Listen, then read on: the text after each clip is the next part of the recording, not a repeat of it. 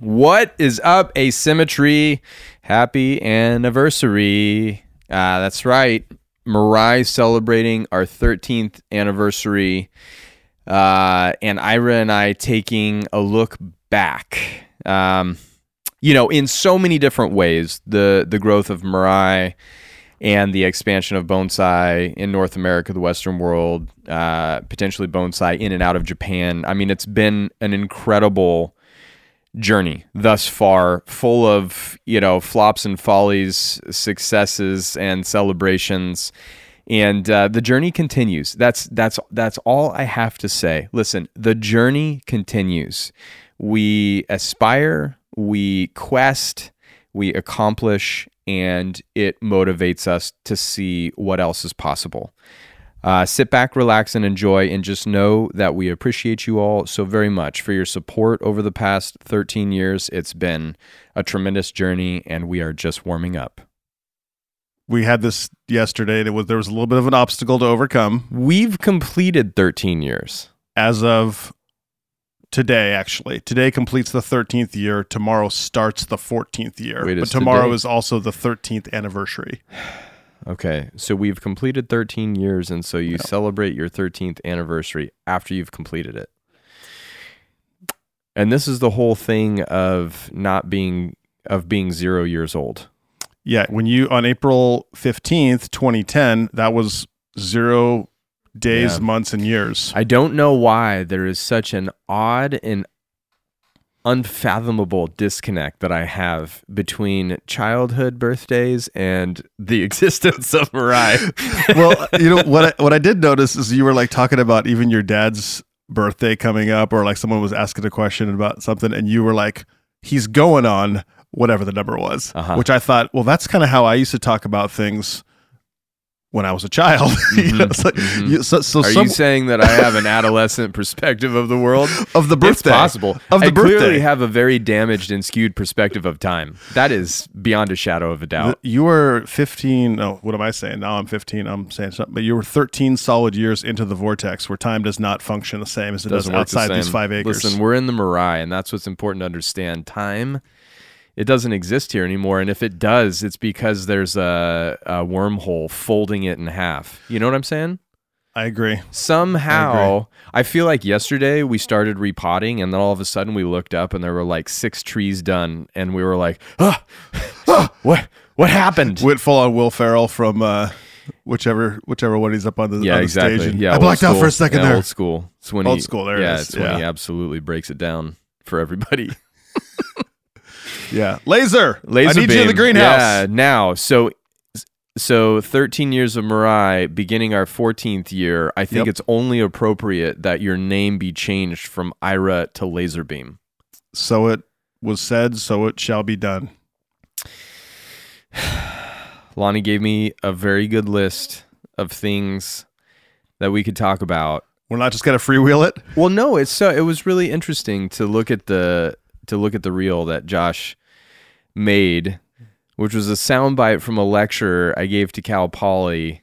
That's in Like, the library. It's in the library. It was a part of Mirai Live in the very beginning when we were trying to figure out what the heck this thing was. You know, and I'm going back to my alma mater to which I which was just like super cool to get to go back to Cal Poly and It's the nice horticulture department and, and to re you know to connect with fellow horticultural um what would you call what would you call Like-minded people that live on the fringe of society? Uh, Oh. fellow horticultural Columbia County residents. oh, fellow horticultural outcasts. The weirdos that like Yeah. plants more than they can really Barefoot in the the and certainly more than they can justify. Barefoot in the fields yeah. Yeah yeah yeah. Yeah that was interesting. It was interesting to uh to hear that soundbite which again i haven't thought about since 10 minutes after i gave that lecture back in 2017 you were on to the next thing. yeah, I was on to the next thing, but it's like it was interesting to to think about it because um, it still rings true. Still rings true. There's got to be justification for the kind of frenetic activity that you perform here. Driving to work today, I was just like, I was buckling up, literally by buckling up for what today entailed. A lot has happened already. It is not quite noon, and we have a full day in somehow. Yeah, a lot has happened. A lot is going to happen, uh, and the celebrations and festivities carry into the weekend. But it's like I think it's a great discussion of be careful what you wish for, and certainly be careful what you ask for, because it just may happen. You know, and it's really it's it's spectacular as we look out of the windows at Mirai as we repot yesterday, and it's like the routine of the the quote unquote routine repotting at Mirai is that there is no routine. That's exactly right? what I was thinking. Like the this this notion that at some point I thought 13 years in to Mirai, somehow things would have um, stabilized. And in a lot of ways, things have stabilized tremendously. The team is rock solid. We know what we're trying to get done and what we want to accomplish. You know, as a company, as an artist, I know what I'm trying to accomplish with my body of work. I feel, you know, and it's it's continually evolving. But there I have clarity 13 years later. Uh, there is no routine around the continual necessity to have to respond to the unpredictable events of the natural environment that is Mirai and the Western United States for that matter. There is no routine around that. And honestly, the backbone of Mirai being this exploration of context and all of the potential uh, secondary, tertiary connections that the tree creates in our, you know, lived experience, right? Whether it's the urban environment, the natural environment, a sense of culture, place, you know, humanity, uh, reading the landscape, mm, being able to dissect age, Sustenance. and absolutely resources, the complex relationship that we have with trees, right? 13 years later, it's just more complex. And I'm sitting here looking at it and going, oh my gosh, this is never going to get more simple. And Doesn't in fact, that's kind, that's kind of the beauty of it, right? Yeah. It's kind of the beauty of it. It's kind of what made, like, listening again, going back to that soundbite of like, this is, you know, I had a compulsion to do this. It, it really wasn't something that, like, I, Well, maybe I could. I don't know what I'm doing. No, I saw Bonsai and I was like, that's what I'm going to do. And I don't, I still to this day don't know where that came from. I just, I saw it. I had an awareness of it, you know, whether it was via the Karate Kid or infomercials about Japan, you know, uh, on TV or, um, seeing it in a garden center as a young kid a couple times in a couple different places. But it was like that moment that I saw, uh, somebody at the local county fair purchasing a bonsai tree from some guy that brought a whole carload of them to sell and he does so every year and people every year are buying these trees and some people are keeping them alive and most people are killing them but like it was like that moment where it's like see it's like the dumb and dumber moment. So you're telling me there's a chance. More like one in a million. uh-huh. Yes! Right? Off to the library all the books i could possibly carry on my bike overdue fines for months and months because i just figured why would i ride all these back down there just so i have to haul them all home i'll just pay the cost I'll pay you the 15 cents a yeah day. exactly i i asked them if i could just buy all the books from them and they said no uh, so i I just them? incurred a tremendous amount until i got my own book collection but like I don't know what that was. That day, I don't know what it was, and it's still the weirdest thing to me that uh, I feel so compelled to do this. Yeah. Well, I mean, the material here, I think, is a big part of that conversation. At least what I've been noticing this repotting season. It's been a long repotting season. They always are when you're trying to get 250, 300 trees repotted. Yeah, But the quality of the material is so incredible, and the ceramics and the stones and the different choices and options, and mm-hmm. combining those with mm-hmm. some of the more recent ones that have been just really stunning. Yeah. It's like that. I think helps keep the battery charged too. It's like it's it's always inspiring yeah, you know Yeah. the, what you can represent with the materials that we're using and you can be creative you can take three young kulik slabs and bolt them up together a stone and two slabs or wh- however that Mm-hmm. Sure. you know was Yeah. shaken out but you know a j cross with a rock and you know this these different kind of options that yes we're still doing then yesterday the engelmann in a very traditional mokko pot but Mm-hmm. it's like all that variety and breadth is like it's just it's incredible it keeps keeps the ba- keeps the blood pumping pretty fast Yeah, I, I agree. That's interesting. I, I guess I haven't, haven't thought about it from that perspective. Also, of you know, starting our 14th year, 13 years later, there was a time where people were like, "Where do we, where do we get a, where do we get a pot? Like, where do we get something that looks like that?" And I still think today, it's like, where do I get that pot? Yeah. But having the tremendous amount of work from all of these artists and craftspeople around the world to be able to really honestly, I mean, like cherry pick from, which is a beautiful aspect of Mirai, I think, in terms of the purity of our intention as a company. The web store was basically a place to make ceramics accessible during the repotting season. The, the whole reason for the web store was to have ceramics available during the repotting season because inevitably every repotting season nobody had any pots, right? All the ceramicists, if you ordered a pot during repotting season, you're talking three, four, six months away from now. Sure. So if we had those, you know, but also for me, it was like, well, if I have three times the pots that I need on site, I can offer those to people. They have access to something and I can use what I need to get done what I need to get done. It was like a real community effort, That's worked out pretty well. but it's grown into something more because, like, what Jan Kulik has facilitated the ability to do with a larger representation of stone that has an accessible weight has really allowed us to defy a lot of physical limitations.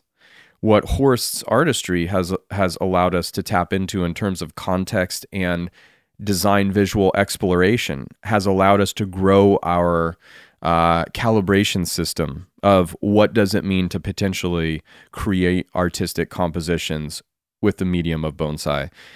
Jonathan Cross's work creating direct environmental, you know, context, uh, as well as I think really pushing the envelope of authentic, doable.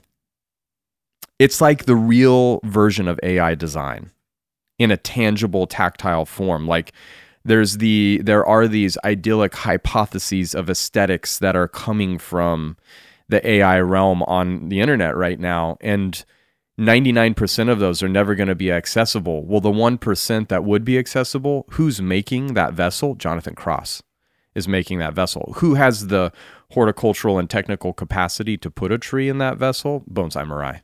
Bonsai Mirai has that capacity, you know? And I think that's freaking cool, man. It's like uh, very futuristic, very futuristic.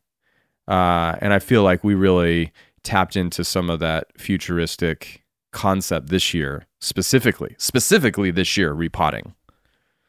Yeah, for sure. Even like the Jan Kulik combined with the horse for that boxwood was one that just really popped kind of With the a Jan couple months ago. with the J Cross for the juniper. I mean, it's like, yeah, sure, sure, absolutely.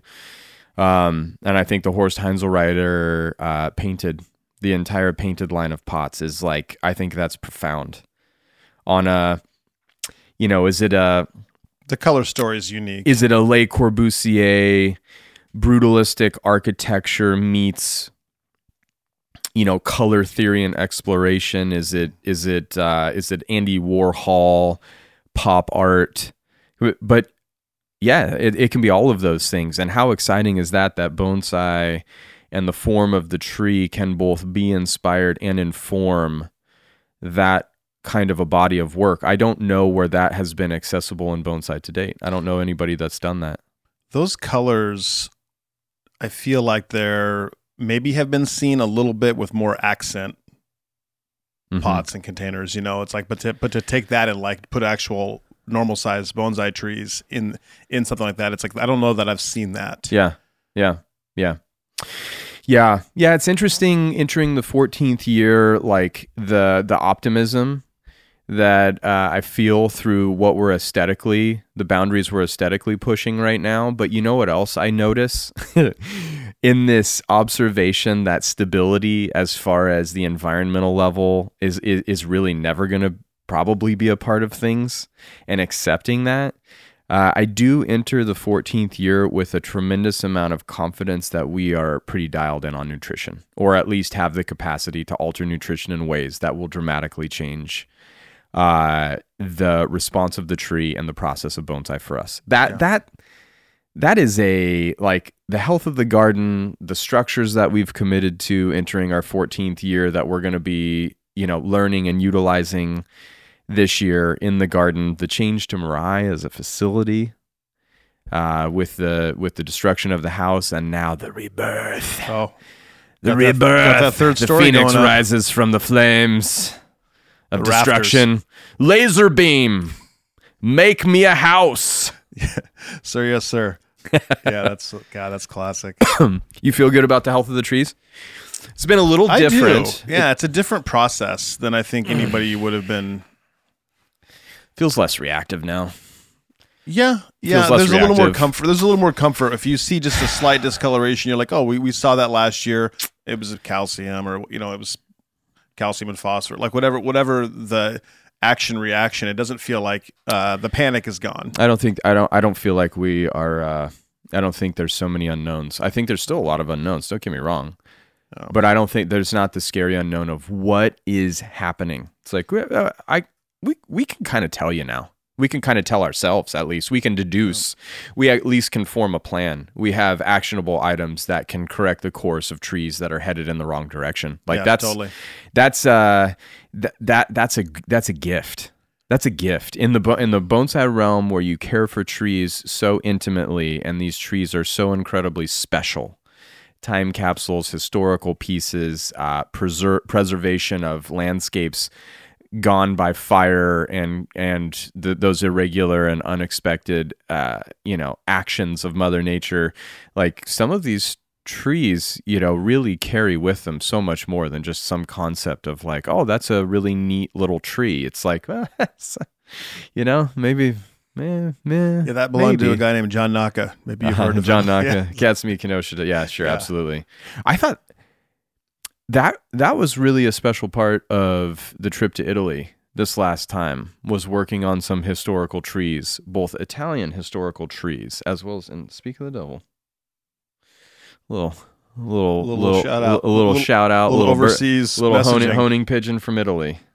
Um, but also getting to work on the the the taxus, taxus the in Kimura taxus, yeah. Kokufu tree, redesigning a tree that had you know sort of long standing and iconic relationship with Mr. Kimura, and not redesigning it uh, because out out of out of ego, but just out of the fact that the tree had lost parts of the tree that had That base had rotted held away. and base and- had yeah. significantly deteriorated. It had gotten quite overgrown and large. Yeah, that, I mean that's like good. That's good mojo. Yeah. That's good vibes. Moving that's it forward. delicate, sensitive work though, and I do feel like in my 14th year, giving my bonsai practice personally, giving myself to bonsai has really meant and I and I vocalize this for students uh, in the last class, showing each tree the kind of attention it deserves. You know, like, and I think that's that's sort of just a shift in life I'm trying to make. Is uh, stop trying to handle so many things at such a rapid pace in mass, and really trying to slow down my mind to give each thing that focused attention. And you know when you give it to something, right? It responds too. It responds. It's different than eh, just the eh, eh, quick and dirty. human relationship. yeah. You're talking and you're half listening versus you're talking and you're fully engaged and you're locked in. The product of that conversation, those two conversations, is going to be entirely different, right? Oh, absolutely. On both on both parties' experience, you know. And for the tree, you're not locked into a tree. Bad news, man. Yeah, might as, might as well just walk away. Come back with your when your when your mind's right, ready to give it the attention it deserves. Yeah, yeah, yeah, yep. But that comes at a sacrifice. You know that you're not going to get to it all. Can you wrap your mind around that too? That's a toughie. That's a toughie, especially when you've got the numbers and the responsibility. Um, there are a lot of trees here. but that's also where the team, you know, rock solid team. You say things have become consistent, or things I thought, you know, things would get consistent. The consistencies have empowered us to kind of put that sort of intention into the work that we're doing right now. Yeah, hearing you talk about getting the nutrition dialed in, which I know has been a big shift from kind of like the, you know, bio gold, you know, disease pest management as you need it. That whole transition over the past 18 plus months, it, it makes me just think a little bit about kind of, and I've been watching some Mirai Live for other projects that we're doing, you know, older stuff and, and looking back at what we've done. Uh, so much of it is just building the toolkit. And you Yeah. you've always kind of been talking about this. Hey, the skills, the information, the knowledge was not readily accessible. The books that you were getting as a kid didn't give you the technical example or information to be able to do it. And like what Mirai's done over over six years now. We're Mhm. in year seven on that, you Mhm. know, and that information continuing to evolve and putting it out there. It's like that has given empowered anybody who's watched those videos or Mhm. you know some or most or all of them Yeah. uh, the ability to make things that they weren't able to make before. That's where, and that with the ceramics that have entered the Yeah. the the world, it's like the ability to create is like just expanding, where people can kind of do whatever we want, you know. And all these people that have helped Mirai, like you've helped. Mirai has helped, you mm. know, but people have also helped Mirai. It's like. Ooh, this kind time. of, it's this like cohesive relationship that just keeps expanding, and it's been, it's pretty powerful. Yeah. you know, I mean, it's it's been exciting to see that, and and we don't always stop and look back. I mean, the, this part of the podcast topic today is to talk about the anniversary, and that does tend to make you look backwards and forwards. Sure. But it's like it's it's been a really beautiful relationship Yeah. with so many people that you can't name them all. People Yeah. you don't even know. Yeah, sure. Yeah, sure. Yeah, absolutely. Yeah, it's tough to look back. It's it's what I know. I, I, I have I have I have to be really on. I have to be really honest, you know, because like It's not all rainbows en- and puppy entering dogs. entering the entering the 14th year of Mirai. It's like I don't think people realize what a dogfight it's been to build Mirai, uh, because there's so many factors that are acting, you know, continually on life in general, and it really has been sort of like a a clawing and scraping to get here. I think it's you know you look at you look at what's been made and it's like oh it seems like they might have an idea of what they're doing. And even some people might look at it and say they, they have it pretty figured out. But it's like you know when you start with a big ambition to to to make that a, a fruitful reality and, and i realized this during my apprenticeship seeing i'm working with mr kimura 30 years into his career in a fully built facility and experiencing the fruits of 30 years of his accumulated knowledge and techniques after an 11 year apprenticeship, after going to horticulture school, after having uh, operated an akadama company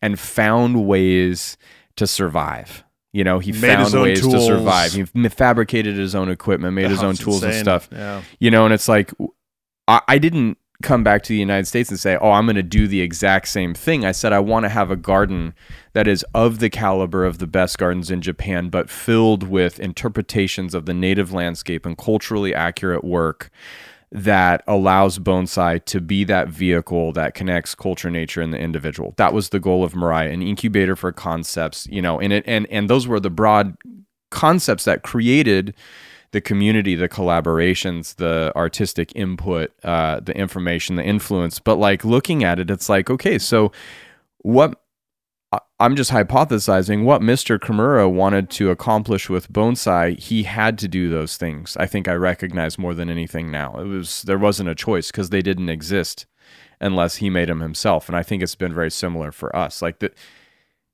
the the the the tools that we needed have not existed you know Mhm. or uh, we've had to modify them or build them ourselves. Like i think the the work that we needed to actualize our visions a lot of those things we've had to make ourselves. We've had to build the facility to be able to support it uh, in this environment current climate etc you know so it's it's like oh i see. I see how that journey i see how that narrative arc occurs. I also see how grinding it can be you also start to recognize the ups and downs in the larger wave, you know, of of growth and evolution on the narrative arc of being a human.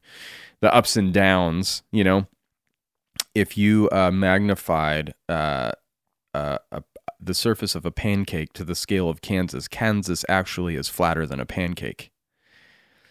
Oh, this is the same. Th- yeah. I And if you magnify yeah. the surface of a cue ball to the size of the Himalayas, uh, the mountains and imperfections on a cue ball would be larger than Mount Everest. yeah, I right love on the that. same I love scale. that. So- so, like, when you start to magnify this 13, starting our 14th year of this journey, and I would say the, the narrative arc has been super positive. Inside of that, man, the tooth and nail scrapping to to to figure this whole thing out, get by, continue moving forward. I mean, we've had a Couple curveballs. major curveballs. We've had major setbacks. Gotta stay back. Don't like, get out hey, on that listen, front foot. honestly, uh, for me, that's where being blessed uh, or cursed, depending on what day you look at it, with just the compulsion to give myself to this, has been really the only thing that's allowed this to continue to persevere. Be pretty easy to walk away, or would have been. But a few, a few. there were a few- number of few- times few where I wanted to along the walk away. There were, and people asked me this about my apprenticeship. Did you ever want to walk away? And it was like there were two times that I wanted to quit my apprenticeship. I won't expand on them. Uh, have you ever wanted to walk away from Mirai? There are there are three solid moments that stand out in the past 13 years where I was ready to walk away from Mirai. You know, but you look at the cumulative progression of things, and it's like, are you willing? It's easy. It's easy to pull the plug. Yeah. That's the easiest thing that I would have done in the past 13 years. And people say, oh, that must be so hard. The relief of letting go of the rope would be tremendous. You know, it's a lot of responsibility. Trees are responsibility. The the delivering to the community is a responsibility. You know, delivering to the team and the team having to deliver. There's a lot of pressure dynamics that in, in, in are involved in that. But the fundamental fact of the matter is, it's like we've just come too far. We've just come too far. Things have changed so much in in, in 13 years. Do you, do you know? And I was talking about this on the stream. In the world of bonsai, maybe across the globe, maybe not, uh, but I would say in the established bonsai communities of the world, multi-flush pine is an accepted vernacular now. Multi-flush pine, accepted vernacular. Short needle single flush pine, these notions of running junipers and mounding junipers, that stuff didn't exist.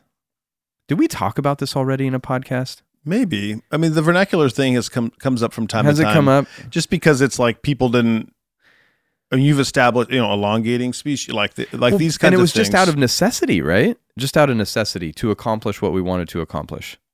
You know, to to to be able to quantify this information. Anyways, I digress. I'm digging back into old subject matter, but it but the, I think these are like the historical markers that come up in my head when when you start to you start to look back, like you said, on an anniversary. When you start to look back, these Sure. things, yeah, I mean, hearing you talk about that, and obviously uh, this place, even just since we were first visited in 2017, and the changes, you know, old greenhouse, new greenhouse, lower pad, lower display, you know, like the things that keep expanding and the facilities, um, you know, the upgrading of the garden structure to, to have a dual purpose, you know, all these things. And it's like, I know you and you and I have talked because we're going through these projects together and talking about what's the next thing and when's this going to be done. And sometimes it feels like, okay, we're kind of close. And like, if we got to point X, mm-hmm. Is that i mean there's always something to come back and clean up finish touch up. Like when, when do you say hey i, I kind of did it. I kind of did what i was looking Yeah. for. I've i've i have been successful at my goals and ambitions and bonsai. Because it's kind of not it's not really when you're doing something on a compulsory feeling it's like you're in a way you're maybe you're never really done but there still are moments where you're like hey that was a good show. That was a great stream. I mean there's mm-hmm. small moments that were like what does it look like maybe on a grander scale or you know when's the when's the tank full when's the tank empty i don't i don't know Yeah. Yeah, we had that we had that hardcore discussion in the greenhouse repotting. This is what happens, right? Where it's like all of a sudden we were just deep in the portal of like life, future, meaning. Um I I actually think this might be the most unhealthy part of bonsai for me.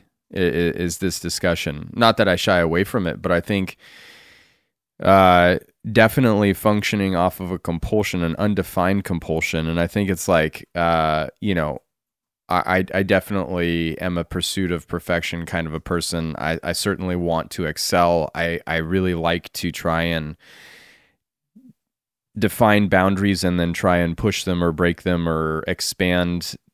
Certainly, aesthetics have become a tremendous priority uh, of exploring the aesthetic outlying capacity of the tree. You know, I mean, and it's like it's created by 5,000 unfathomable years of visual history in a single standing organism of the bristlecone pine that's, you know, really pushes me here today and, and all of the ancient trees of the world. But it's like, when does it stop? When do you feel? Because I think that's part of like ooh, entering our 14th year, busier than ever. My my mind might be running at its most its most rampant RPM.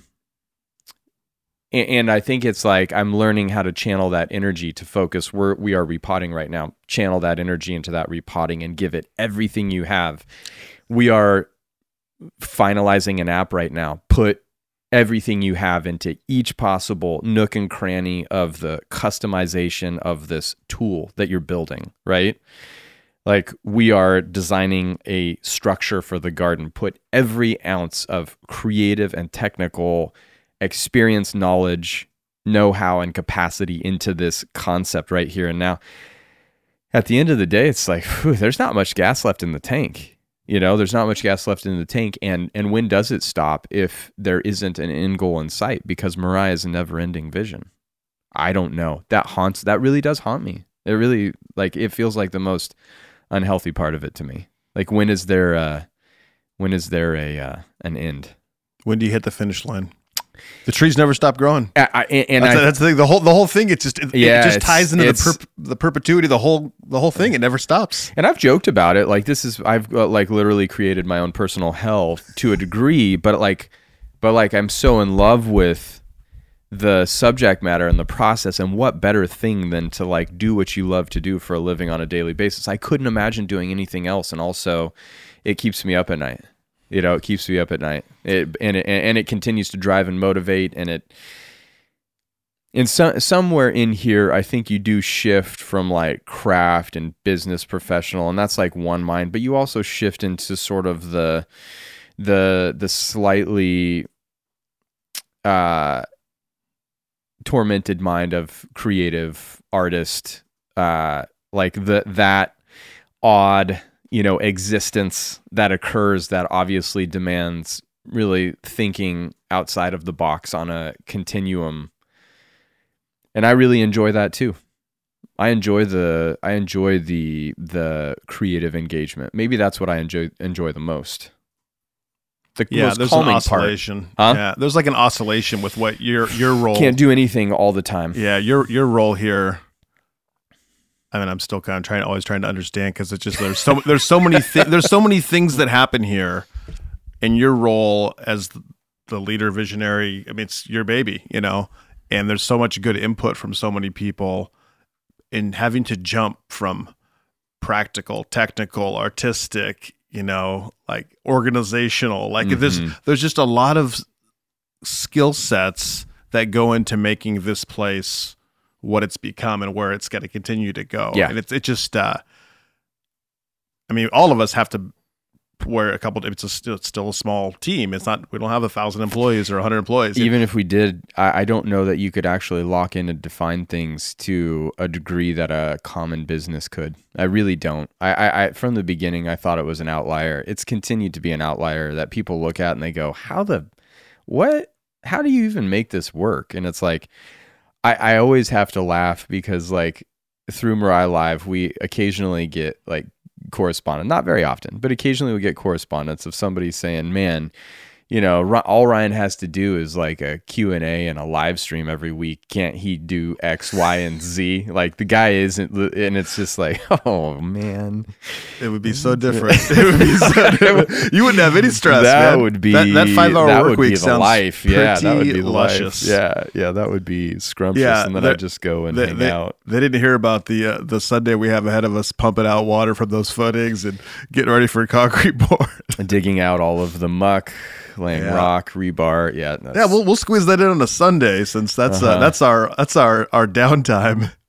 But I love that. I, I also love that part of Mirai. Like this place has pushed me to become such a more independent, capable individual, just from the perspective of being able to, first of all, knowing a place, like having your hands on every corner of a place. You know, every pipe, every electrical conduit, every every water, uh, you know, gas line, everything in the ground. I put in the ground. There's only one.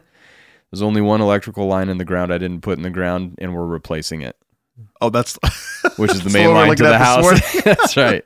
So there, there, there will there will come a point where literally every single piece in the ground, has Every been, rock has been wall, every, every- rock wall, every rock has been stacked, you know, with with that same level of detail. And I think you feel it when you come. I think people get it and feel it. And each tree, yeah, wa- watching trees leave Mirai and watching what they become, you know, under the talented group of people that you know supports us i think encourages us and also has has benefited in that support the mutuality of benefited from the information we've been able to put out there and and i think really beautiful and accessible ways. And the creative team is second to none on a level of being able to visually represent how to pursue this art form. I i, I think you know i'm super proud of our creative team and what we've made. But like when you see our trees in their hands um the shift of the aesthetic to a more attentive, potentially more attentive uh, relationship with the tree. Here, you know, like our trees are, I, and I, I, I think I look at this with like any deciduous material that's gone to Sergio Cuan.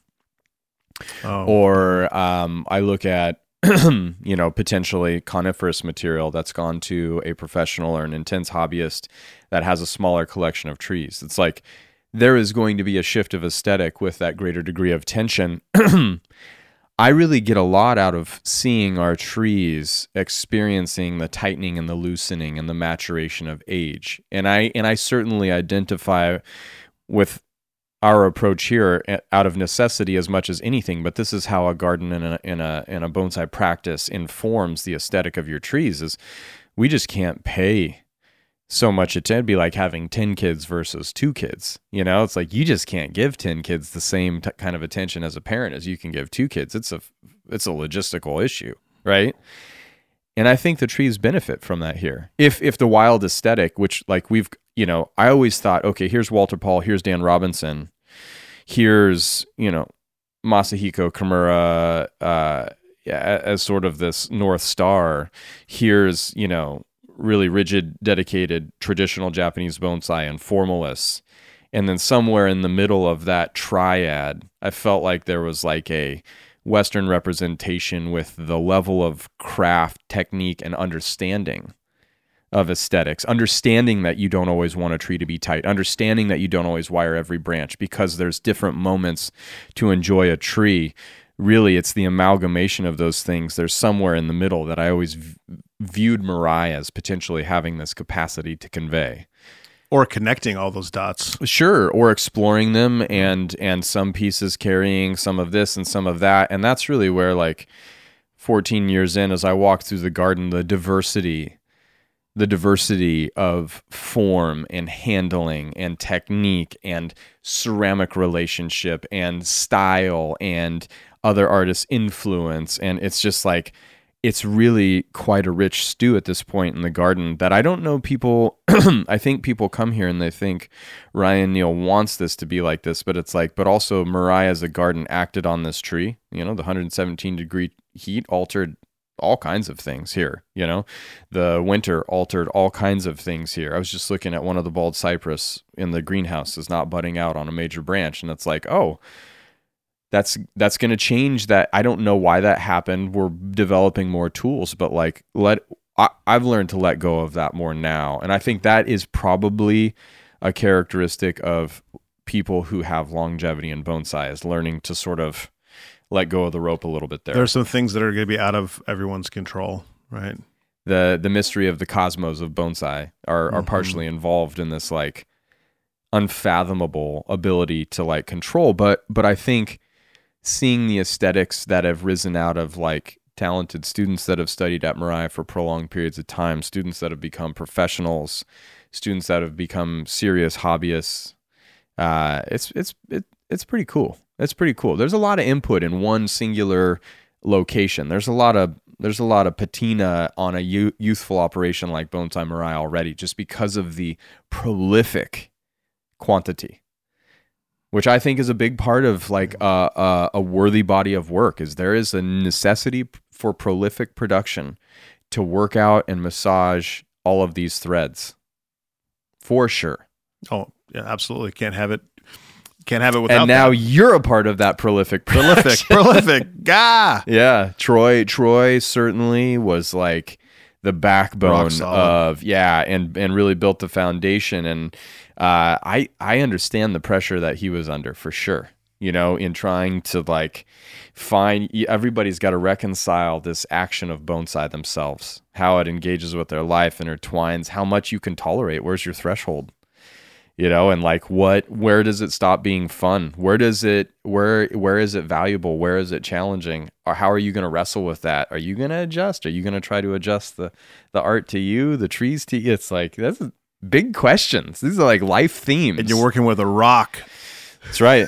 That's right. And how much can you, and how much can you adjust that? You know if you want that rock to be leveraged out this far can you come up with the the capacity to execute that? That's not accepting those limitations. Yeah, I was thinking during that last little part, you know, for you, you, you come back from Japan 2010, you know, your relationship with the bonsai community, you know, as a young professional, a lot of travel, there's a whole that's a whole phase of your your yeah. life as a bonsai professional. Sure. You know, continuing to build the garden, getting established enough that you can have people come here to you and you don't have to go out there as much. Yeah. You still do go out, obviously, a lot.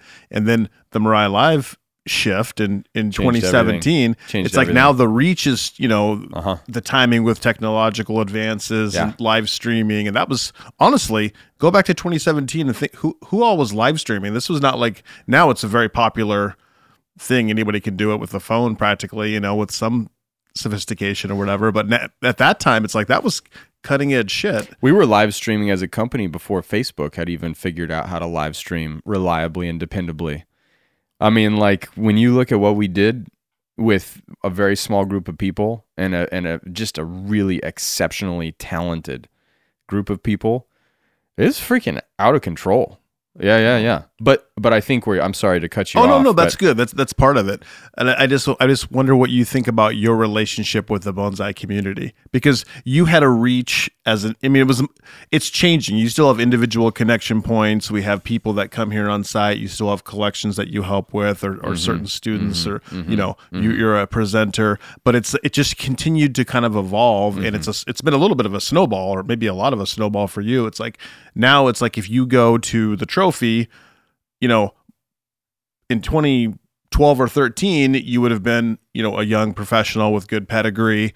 Here I am doing this thing. If you go now, it's like, well, oh, there's a lot of Mirai Live people that it, mm-hmm. your ability to touch the community, them to touch you and Mirai, like it's Have like access, yeah. yeah, it's just it's really grown, you know. Yeah, yeah. And I mean, thank you to the community for like making that for sure happen because I mean, it's a cohesive thing. It doesn't just happen because you put energy into it. Yeah. Like they put energy in. It's sure. been anyway. What what do you think about how your early days and maybe middle and now and yeah, I mean the continual strand of DNA is trying to push the envelope, uh, raise the level. High tide raises all ships. What, what I think a lot of people don't realize is that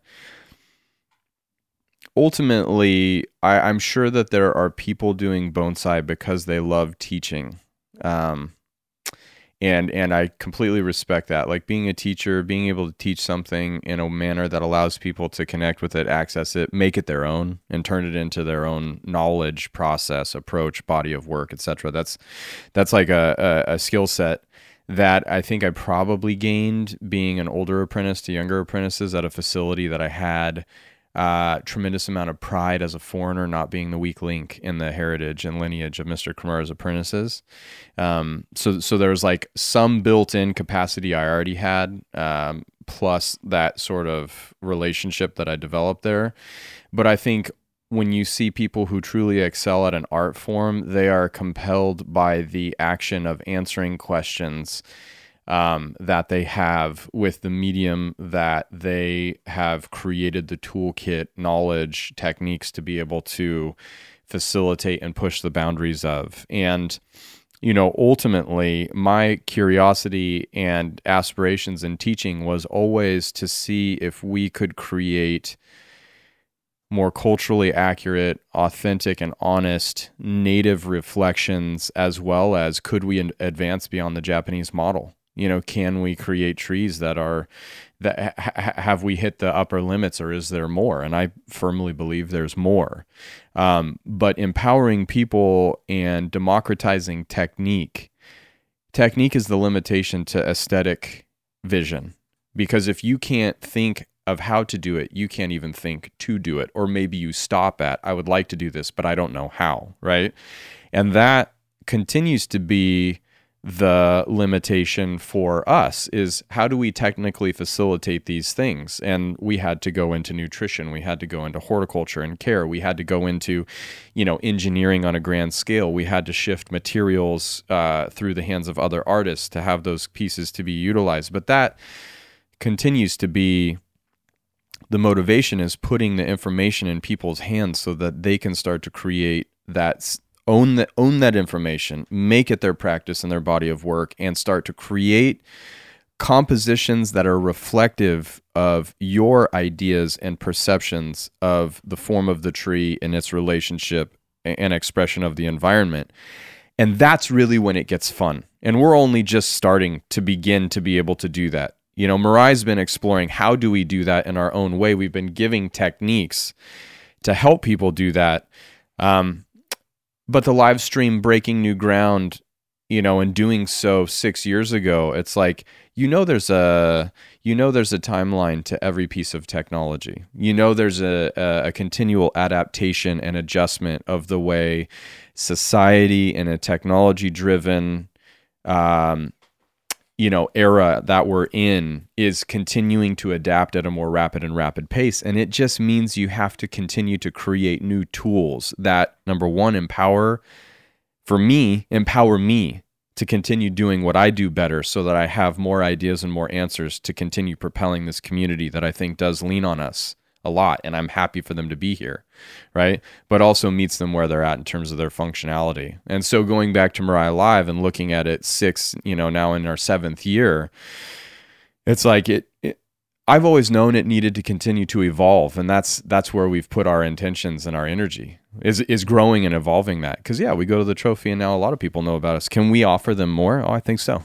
I think so. I think we've learned a lot and I think technology has advanced a lot, and I think there's more opportunity to create more uh, democr- democracy around technique to empower the artistic vision in bonsai. And it's like, what happens in the next six to seven years with the next tool that we launch that sure. will will will for sure change bonsai. Yeah, I have exciting. no doubt what we are building will change bonsai um, for the better. Have you seen the quality I think the answer is going to be yes. But you know, in the United States, Bones. I mean, there's a lot of other professionals that do really good work, and this has been a good period. I think the last fifteen ish years yeah. for that growth. But I, I have to think from a little bit selfish personal perspective.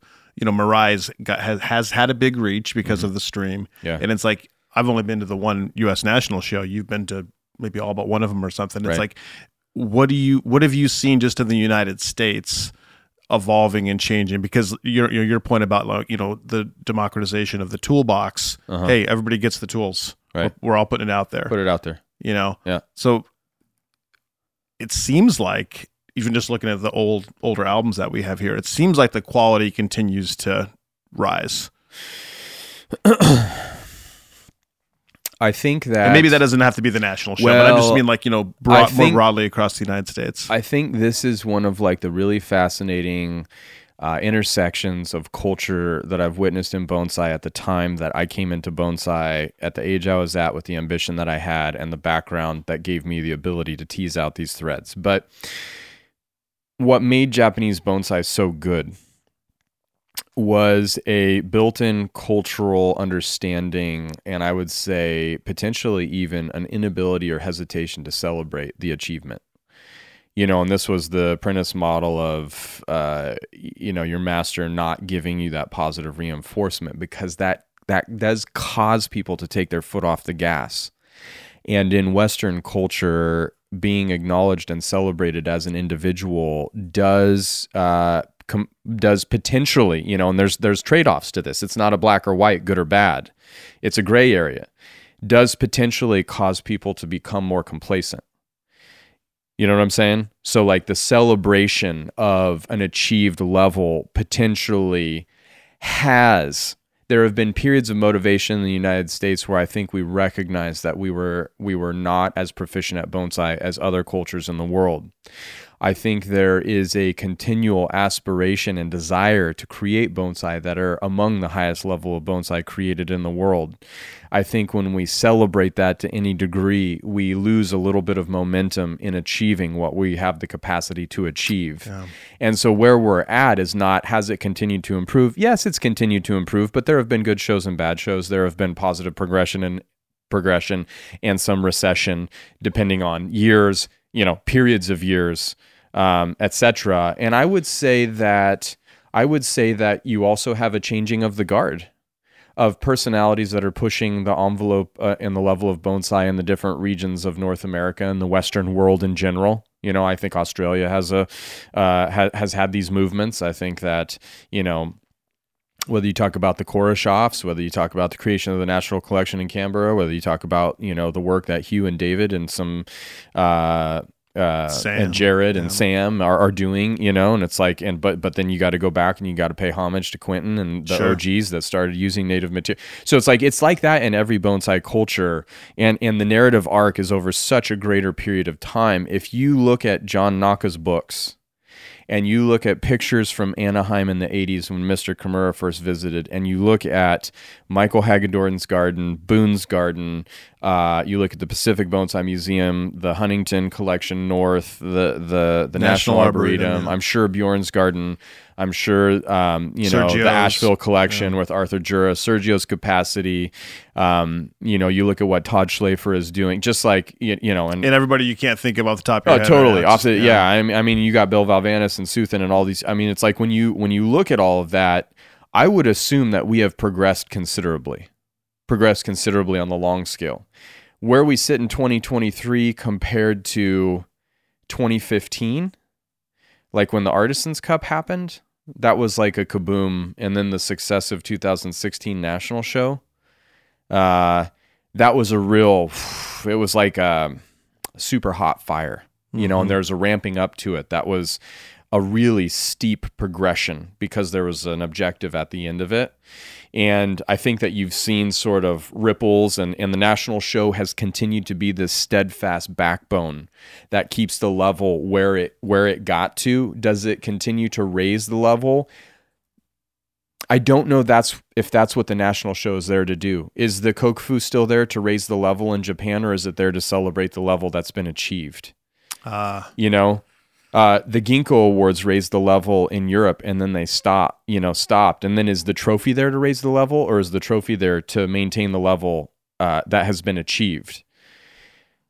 You know, these are these are big questions for the future. I think they're big questions for the future for professionals in any given bonsai community as far as a economy around bonsai. I think they're questions around the, the the product of the effort of teaching and spreading the knowledge and information. I think there are questions around where do you spread your energy as a bonsai professional f- for these different motivations and potential, you know, risk reward outcomes on a community level, personal level, artistic level, etc. It's like a very complex model. At, at this point, f- you know, in the, entering our 14th year, coming back from Japan and nobody thought you could turn a Rocky Mountain juniper or a ponderosa pine into a viable bonsai where we are now. I mean, it, it- it's like it's like going from the dark ages, you know, and yet, man, what a what a complex discussion of how do you progress now. There's so many more options on the table of how you move forward and where you put your energy and what you do and where the value is found. Yeah, that just that last part just ties right back into like building the toolkit because before before and this before that happened, we nobody need more sophisticated tools to answer that question. Yeah. we Yeah. need more sophisticated tools to answer that question. And guess who's building those tools? Bonsai Mirai. Bone Samurai. Bone Samurai. Yeah.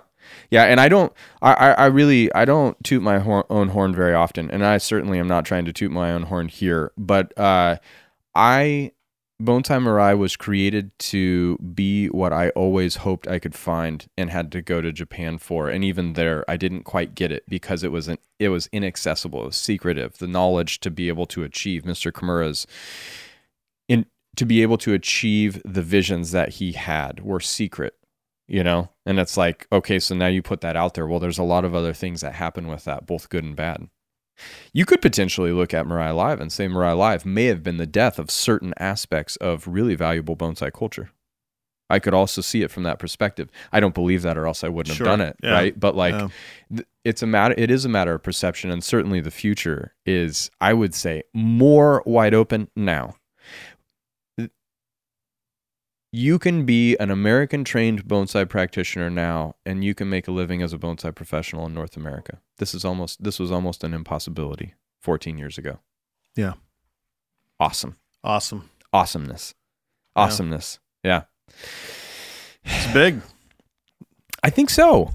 I think it is. It's at least big enough to warrant the effort that we put into it, you know, or at least, I, or or I feel it's important enough to do so. Yeah. It was important enough for you to move here. Yeah. Yeah. There was that. Uh, no, podcast is one of my most favorite things that we do. But honestly, like the repotting season this year was something I've never experienced before. Not in terms of quantity. We've we've done the numbers. Each piece oh yeah, they're taking, special. taking it Yeah. and maxing it out it was something i have not experienced before i've made exceptions i've i've cut corners i've i've gotten things done just to get them done. And this year it was just like that's not what we're doing here. That's not what we're doing. Not i mean from the from from the most accessible piece of nursery stock to the most complex you know trees we repotted over the past two three days. It's just like no each one of these is going to get it. And Yeah. it's um it's added a lot more stress and a lot more fatigue. But uh It's, like good stress it- though. it's I felt good at the end of the. I've been very tired at the end of the day because it's like mental and there's a lot of physicality with the big pieces, you know. But it's like it's like a good tired. I try to not get too optimistic because I think I ride a high after repotting where I feel like the garden is going to be the best it's ever been. Uh, and then inevitably spring hits and there's disease and there's pests and there's you know setbacks and issues and there's aftercare and there's really good trees that don't respond as well to the repotting and you got to nurture them. But I do feel like uh, uh, I do feel like we've done something different this year that um, with our combined knowledge of the physiology, nutrition, and management of some of the issues that really um, impact us here at Mirai, I think we're gonna. I think. I think. I think the garden is in an entirely different position than it's ever been to date. I, I, I think we're about ready to see something that we've never seen before. We're not going to celebrate too much because we let him. We got to keep pushing forward. We got to keep pushing But we're, forward. but we're have a good day today, and tomorrow's gonna be a good day. Uh huh. Uh huh. yeah, and it's possible that on Monday I'm like, yes, this has Ugh, never been yeah. worse. It's never been worse. Oh worse. God, Lorraine, the But- phomopsis. Oh God. but hopefully, wisdom is uh, is is making those knee jerk reactions less and less powerful. Yeah, by the time this one's out, uh, for people to listen to, we would have had our uh, Mirai meetup in downtown Portland. So if you were there, it was great seeing you. Or Filson peoples. Our Yeah, Filson yeah, good vibes. Yeah, lots and lots and lots and lots, lots of bonsai love spreading throughout the world these days. Yes, sir. Love you guys. Thanks for 13 solid years of just really something special together, and um, and we can't wait. I, you know, I get too enthusiastic and start talking about things before I should, but um, but we've been building something special for everybody, so it's coming.